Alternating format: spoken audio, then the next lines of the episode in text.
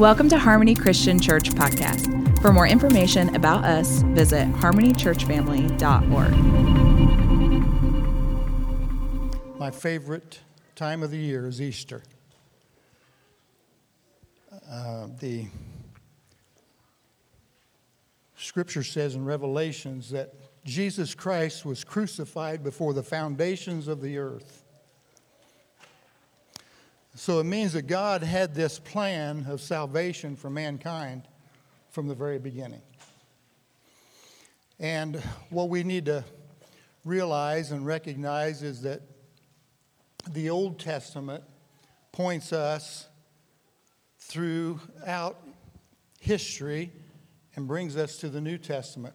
There are things that took place in the Old Testament that show us Jesus Christ.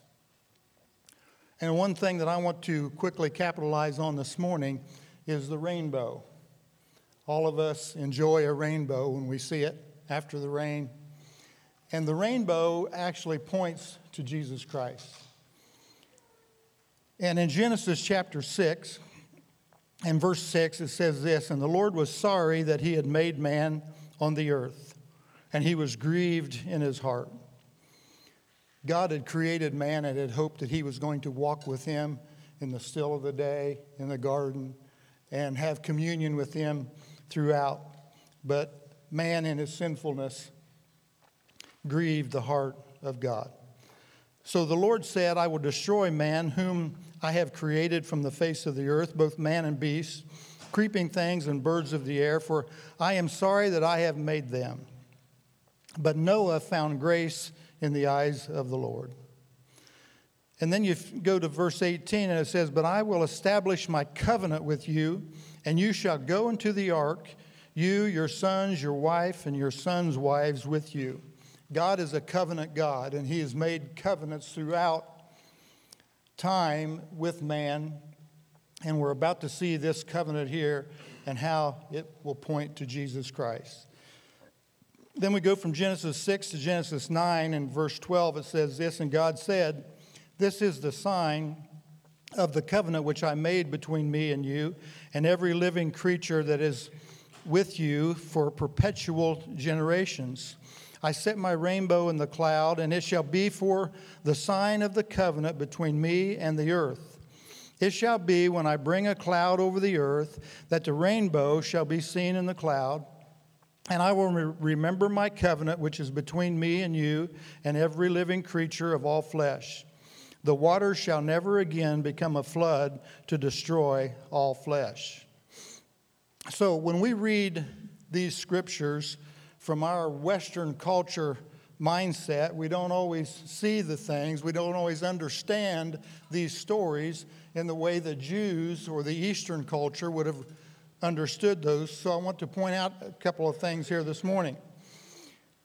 First, we must be aware of the fact that the covenant that God made concerning the rainbow was with one man, Noah, but it was for all of the descendants, and it also included all of mankind and all of the creatures. Do you know your little puppy dog has a covenant with God? Secondly, we look at the rainbow and we, we admire its beauty and and uh, those of us who understand Scripture, we can look at the rainbow and understand that it fulfills that promise that God said He'll never again flood the earth. However, the Jew looks at the rainbow deeper than just that. He looks at it as God's judgment upon man's sin. Whenever a Jew sees the rainbow, he understands yes, there's uh, God's promise that he'll never flood the earth again, but he also recognizes the sinfulness of man and how that God brought great judgment because of that sin. So the Jew sees the rainbow as God's wrath on mankind, and we being people who were deserving of that wrath. But it doesn't stop there. Hallelujah. We also see in the rainbow, and the Jews understand as well, the grace and the mercy and the forgiveness of God. Hallelujah. Which brings me to my third element of the rainbow that us Westerners need to understand. So, concerning the, the rainbow, when Moses wrote the book of Genesis, the original Hebrew word for, for what we say rainbow is Q E S E T, Queset. It actually meant bow, not rainbow. We, in our English translation, added the word rainbow. So, whenever the scripture was actually written, it was said that God set his bow in the sky as a sign. And this word bow in Q E S E T was a weapon of warfare. And so, when the Jew saw that God had hung his bow, a weapon of warfare, in the sky, the Jew understood that God was saying, I no longer am at war with man. Isn't that good? Because you see, the, the warrior would, whenever a warrior was fighting a, a battle, at the end of the day, he would lay his weapons down. But when the war was over, he hung it up, signifying that the war had ended. God is saying the same thing with his bow. He hung his bow up. And he said, I am no longer at war with man. But here comes the good part. Do you notice which way the bow is arched? The bow is arched up, it's not down towards man. And the Jews, they understood that God was saying, I am no longer pointing even a weapon at mankind. The weapon is pointed towards me. And the next time anyone dies for man's sin, it will be me. Do you get it? Do you see it? Hopefully, from now on, when you see a rainbow, you'll understand the grace and the mercy, the forgiveness of a loving God who has set his bow in the sky. And he says, I'm not against you, I'm for you. And I've sent my son to die for you. Never again does man need to die because of his sin. All we have to do is receive the one who did die for our sin, and that's Jesus Christ. Isn't that good news? Hallelujah. Hallelujah.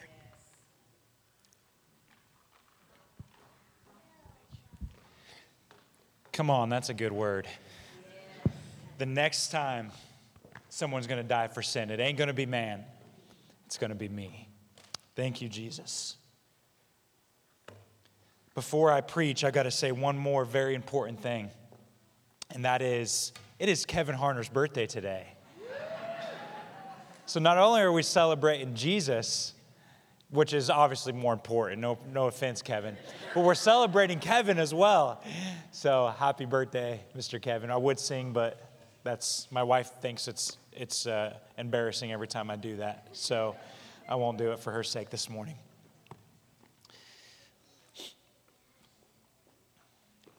If you have your Bible, open it up to John chapter 3.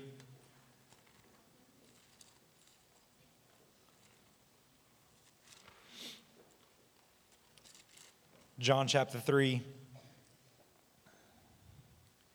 Let's start in verse 5. Jesus is talking to Nicodemus uh, one of the Pharisees. And he's having a conversation with him, and Jesus says this in verse 5. He says, Most assuredly, I say to you, unless one is born of water and the Spirit, he cannot enter the kingdom of God.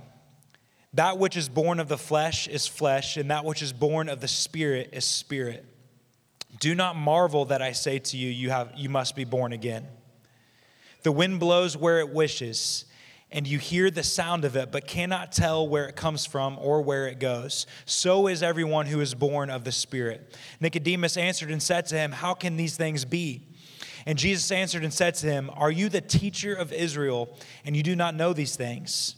Most assuredly, I say to you, we speak what we know and testify what we have seen, and you do not receive our witness. If I have told you earthly things, you do not believe. How will you believe if I tell you heavenly things?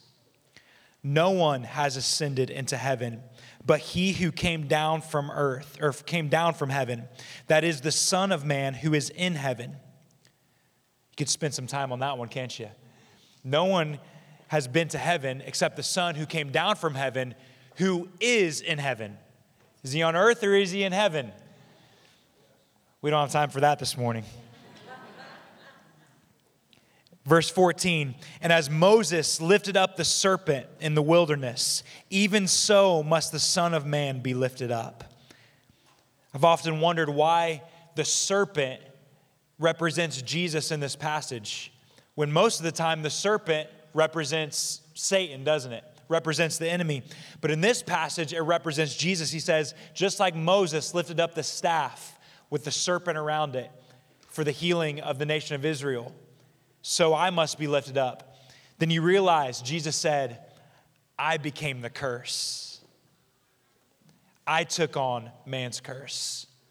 He's, he's saying here that I'm lifted up, that the curse has been placed on me. Cursed is anyone who hangs on a tree. So Jesus is the serpent, then, in this passage, who is lifted up. That as we look on him, it says, He who believes or but the world that through him might be saved. He who believes, i have skipped a bunch. Let me go back here. It's dark up here. I can't see very well. I am. I, have noticed uh, this is crazy. I'm, I'm going to be 34 this year, which I know is not really that old, but I can't see my Bible nearly as well up here as I used to. So I don't know if that's I don't know what that means, but anyways.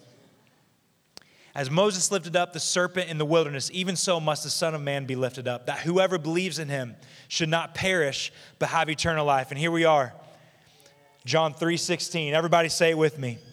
For God so loved the world that he gave his only begotten son, that whoever believed in him should not perish, but have everlasting life. Now we'll see which one of you had a good Bible Sunday school teacher. Let's see if we got number 17. You ready? For God did not send his son into the world to condemn the world, but the, through the world. I didn't have a good Sunday school teacher. the pressure. Whew. Let's try again. For God did not send his son into the world to condemn the world, but that the world through him might be saved. God didn't send his son into the world to condemn the world. Condemnation was not on God's mind. He hung up his bow. He hung up his bow. Condemnation was not on God's mind. You know, the Bible says that there were two things that God already decided before the foundation of the world was ever laid. Two things. Pastor Ron already said one of them this morning. Anybody know? What was the first thing God decided before the foundation of the world was laid? hang up his bow. You're listening. I love it. First thing he decided that Christ would be crucified, that he was the lamb that was crucified before the foundation of the world. So, the first thing God decides before the foundation of the world is that the lamb, that Jesus would be crucified. What was the other thing he decided? Ephesians chapter 1, verse 37 tells us the other thing he decided before the foundation of the world was even laid was that he would choose you to be his sons and his daughters. Let's read it. Ephesians chapter 1. Ephesians chapter 1, verse 3. It says, Blessed is the God and the Father of our Lord Jesus Christ, who has blessed us with every spiritual blessing in the heavenly places in Christ, that just as he chose us in him, before the foundation of the world that we should be holy and without blame before Him in love, having predestined us to adoption as sons by Jesus Christ to Himself, according to the good pleasure of His will, to the praise and the glory of His grace by which he made us accepted in the beloved. Two things God decided before the foundation of the world that he chose us to be his sons and daughters, and that Jesus would be the lamb slain before the foundation of the world. If he had to decide before he even laid the foundation that he would that the lamb would be slain, then he must have known before he ever created us, before he ever formed the world, that if he were to make us, that there was going to be a necessary lamb that would have to be slain. If he chose you as his sons and daughters before the foundation of the world, and he chose Jesus as the lamb to be slain, then he knew before he ever breathed life into Adam that Adam was going to fall and was going to need a redeemer. But you know what the amazing part is? He still breathed his life into Adam, knowing full well that there was going to be a cross in his future. Ephesians chapter 2 says that while we were yet sinners, that means before any of us ever accepted his gift of salvation, before any of us ever decided to clean up our acts, while some of us were still drug addicts and some of us were still uh, uh, uh, performing sexual uh, uh, acts and different things, before all of that stuff, he already decided that he was going to be the lamb crucified. And it goes on and say in Ephesians chapter 2, goes on to say, why did he do it? Because of his great love with which He loved us. Before you ever cleaned up your act, before you ever decided to begin living for Him, He already decided that He was going to be the lamb that was slain because of His great love for which He loved us. Amen. Romans tells us, is there anything that can separate us from the love of God? Is there anything? And it says, is there, is there demons? Is there principalities? Is there powers? What can separate us from the love of God? And then it goes on to say that there's nothing, nothing in the heavens or in the earth that separates us from the love of God. But here's my question this morning Do we actually believe that? We all said the verse this morning, for God so loved the world, right? We know the verse in and out, but do we actually believe the words that we have memorized? Do we actually walk in the fact that we were the sons and daughters, his sons and daughters, that he chose us before he ever created us? He chose us to be his sons and daughters. Do we actually walk in that reality? You know, the other day, one of our, one of our girls, was in trouble. Surprise, surprise, right? Shocker, I know. One of them was in trouble. And uh, I don't even remember exactly what they did, but they were in trouble. I sent them to their room, and I could just hear them up in the room, and they were just sobbing. I mean, just sobbing. You would have thought that, like, I packed their little princess bag full of clothes, you know, and then kicked them and their stuffed animals on the road and said, Don't ever come in my house again, you know? Like, they were just sobbing. So I went up there and I'm like, why are you so upset? Like it, you, what you did wasn't that bad. It was probably like they left their shoes in the middle of the room, or you know, when we told them to pick it up, it's just something not that bad. And I was like, why, why are you sobbing? And and they looked at it, they looked at me and they said, they said, I'm afraid that you're not gonna love me anymore because I'm a bad kid. I'm not gonna, you're not gonna love me anymore because I did something bad, and, and I'm afraid that you're gonna, you're not gonna like me anymore. And uh, you would have thought in that moment that I would have been like, oh, so, and just give him a big hug, you know, and like, no. But I was already kind of still mad. so, so it was, it was more like, that's ridiculous. Of course I'm going to love you. Come on, you know, like. but, my, but they had this idea that because they did something bad, that that made them bad, and that because they were bad, that I wasn't going to love them anymore. And it seems ridiculous, right? Like, come on, uh, parents, is there anything that your kids can do that would make you love them any less?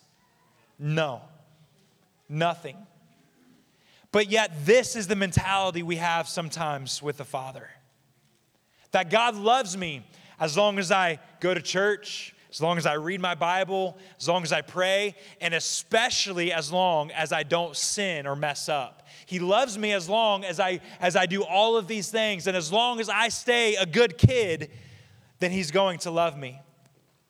And we know the right verses. We know that's not true, right? We know that God loves us, that there's nothing in this world that can change his love for us. Yet, we still, every time we fail, every time we come short, every time we mess up, when we reapproach God, we think we're going to find a God full of wrath, and we don't remember that God hung his bow up.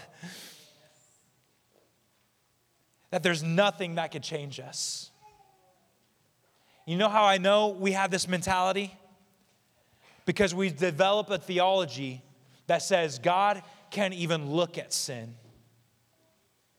I don't know about you, I grew up hearing that, and I've even preached that and have said that. That God is so holy and righteous that he can't even look upon sin. We act like sin is God's kryptonite, right? Like, like he somehow gets weakened if he even looks or is in the same room as sin. You know, the way I envisioned it, I remember this as a kid. I envisioned God in this perfectly white robe. And he's perfectly holy and he's perfectly righteous. And he better not get around someone with red wine in their hand because they may spill it and ruin his righteousness. Like God's holiness is so fragile that he can't even look upon someone who sinned. It's ridiculous. You know, we, we've developed that mentality from one verse in the Bible. And it happened to be one of the verses where Jesus was hanging on the cross.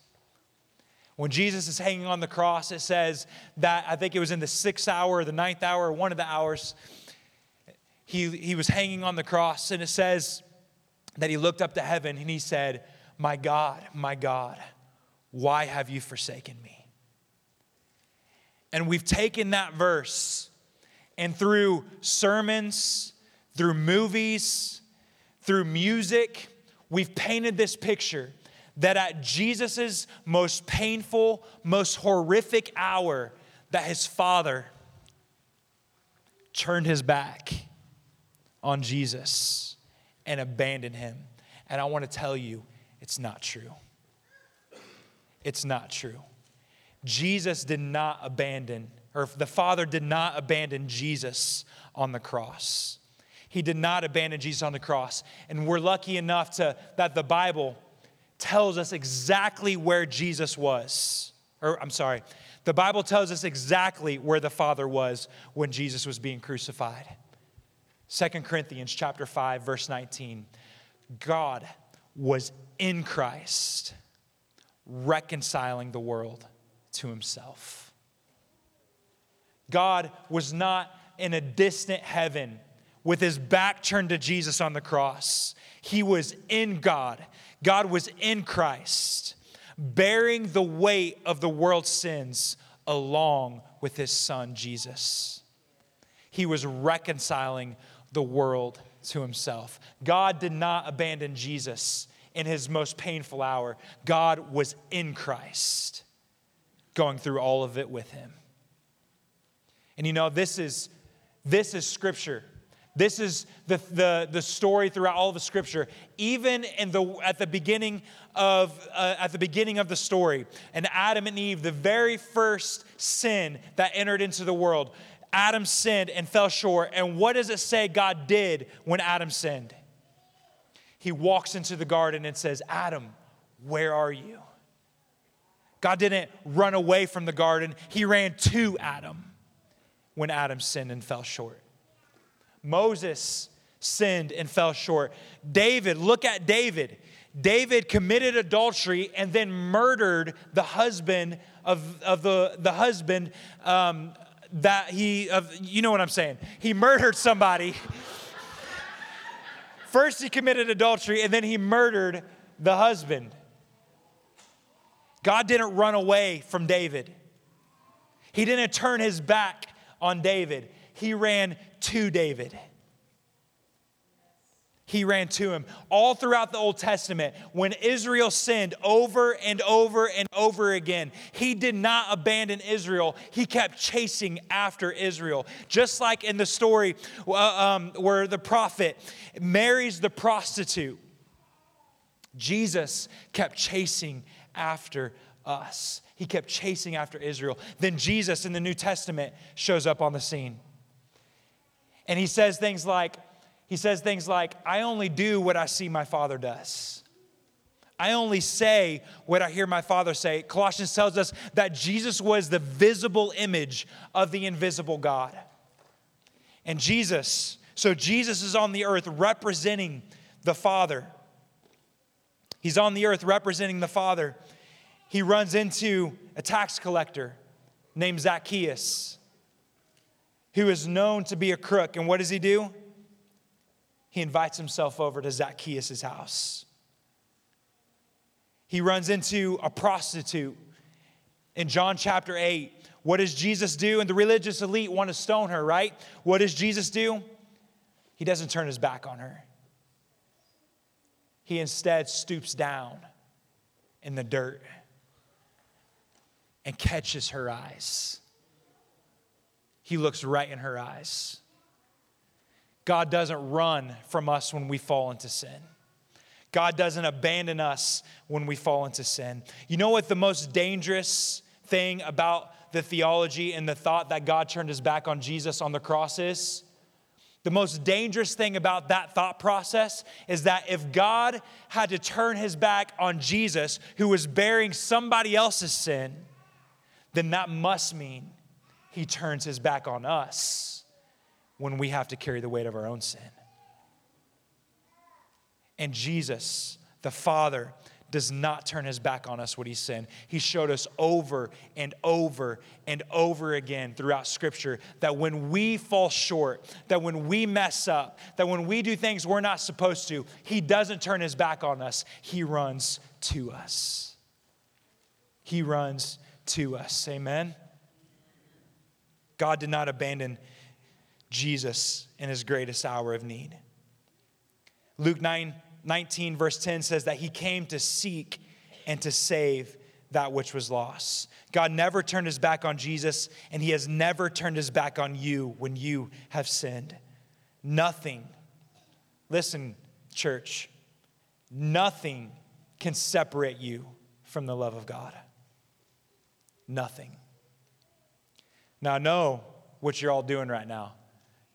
You're sitting there thinking, well, Josh, why did he say, My God, my God, why he, have you forsaken me? What, why would he say that? If, G, if God did not forsake him, why would Jesus say that on the cross? Let me, let me help you out a little bit. He says this because he's pointing to the psalm of the prophet David, Psalms 22. Psalms 22 starts with, My God, my God, why have you forsaken me? It's a messianic psalm with many prophecies concerning Jesus' suffering on the cross. Here's a few of them All my joints, all my bones are out of joint. Another verse says, They pierced my hands and my feet, and I can count all my bones. They divided my garments and cast lots for them. This whole psalm begins with a man who feels forsaken, left to die, a man who feels despised and rejected by the world. He was quoting Psalms 22 on the cross to point us to the verse, the chapter and verse in Psalms 22, the prophetic psalm about his suffering on the cross. It begins with a man who feels forsaken, left to die, a man who feels despised and rejected by the world. But at the end of the psalm, the tone completely shifts and changes. Verse 24 says this For he has not despised nor abhorred the affliction of the afflicted. Nor, and here it is, guys, you ready? Nor has he hidden his face from him. But when he cried to him, he heard.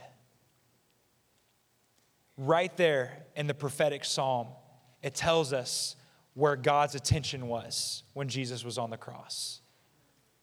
His back wasn't turned to him, he was not forsaken. His eyes were on him. He was in Christ, reconciling the world to himself. And he points us to the psalm, I think, also to tell us that in the times where we feel forsaken, in the times where we feel lost, in the times where we feel like God has abandoned us, He's pointing us to Psalms 22 to tell us listen, you may feel abandoned, but I never leave you. I never forsake you. That you may have fallen into sin, you have, may have fallen into corruption, you may have done things you wish you would have never done, but I don't run away from your sin. I don't shy away from your rebellion. I run to you and I embrace you and I take that weight off of your shoulders and I place it upon myself. God did not abandon Jesus on the cross, and He does not abandon you in your time of need. He does not abandon you. He does not abandon you. I said this last week, and I feel like I should say it again. The world may never choose you, but He does. The world may never choose you, but He does. Thank you, Jesus. Thank you, Jesus. Paul, would you come up? Hallelujah. Romans 8. What shall separate you from the love of God? Shall trials or hardship? Should principalities or mights and dominions? Romans 8 tells us no. None of those things, none of those things can separate you from the love of God that before the foundation of the earth was ever laid, he already made up his mind about you. Before you ever took your first breath, he already made up his mind about you. And what he chose about you is that he was going to love you. That he was going to love you, even if it meant a cross, even if it meant taking on your sin upon himself he said yes to the cross because he loved you. He said yes to the cross because he loved you. Why don't you stand with me this morning?